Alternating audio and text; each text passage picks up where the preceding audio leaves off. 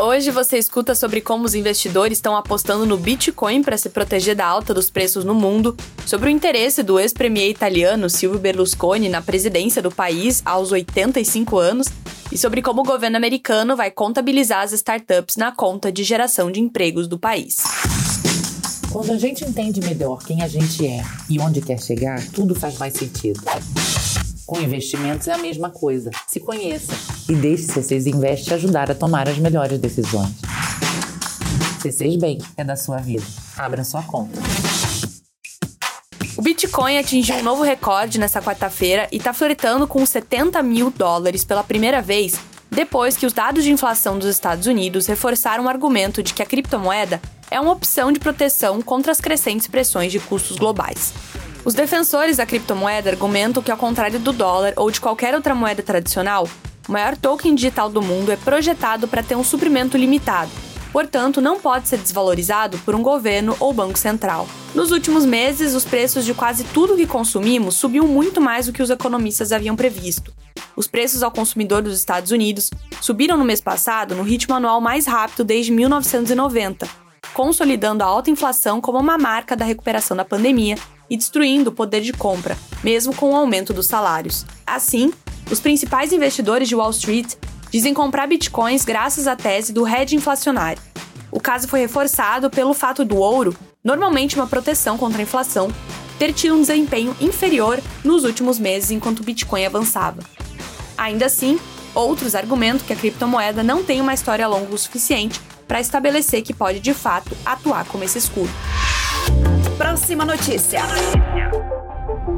O primeiro-ministro italiano Mario Draghi recebeu elogios por liderar a Itália durante a pandemia de Covid-19, enquanto enfrentava a economia lenta, a burocracia inchada e a política interna controversa do país. E quem reconhece esses esforços é o ex-premier e possível candidato à presidência, Silvio Berlusconi. Ele que chefiou três governos italianos disse esperar que Draghi permaneça até o final do mandato em 2023, em vez de assumir o cargo de presidente, que pode ficar vago no início do próximo ano. O ex-primeiro-ministro é o político mais longevo que a Itália já viu. Não é nenhum segredo que ele, que tem agora 85 anos, esteja cobiçando o cargo simbólico, vendo como um movimento final lógico para sua carreira de 30 anos na política. No entanto, apesar de pouco poder real, o trabalho é importante. O presidente tem a palavra final na nomeação de primeiros ministros uma responsabilidade que se provou fundamental para o país várias vezes e que Berlusconi busca para encerrar sua carreira. E tem mais. A crise que acompanha a Covid-19 gerou um volume recorde de startups nos Estados Unidos. Isso porque os americanos viram a abertura do próprio negócio como uma solução após serem demitidos ou pedir demissão por conta da pandemia. Como forma de se adaptar aos abalos no mercado de trabalho, o Departamento de Censo americano diz que incluirá os pedidos de abertura de empresas na lista de estatísticas oficiais do governo a partir de 8 de dezembro.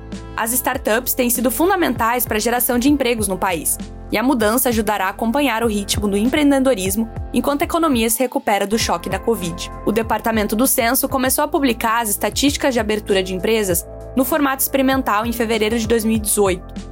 Agora, os dados oficiais serão mensais e incluirão os níveis regional e estadual. Desenvolvido com a ajuda do Federal Reserve, o Banco Central Americano, as informações devem ajudar pesquisadores que há muito têm buscado uma fonte de informação de alta qualidade sobre novos negócios no país. Essas foram algumas das notícias que estão lá no site da Bloomberg Linha Brasil. Entra lá em bloomberglinea.com.br para conferir mais.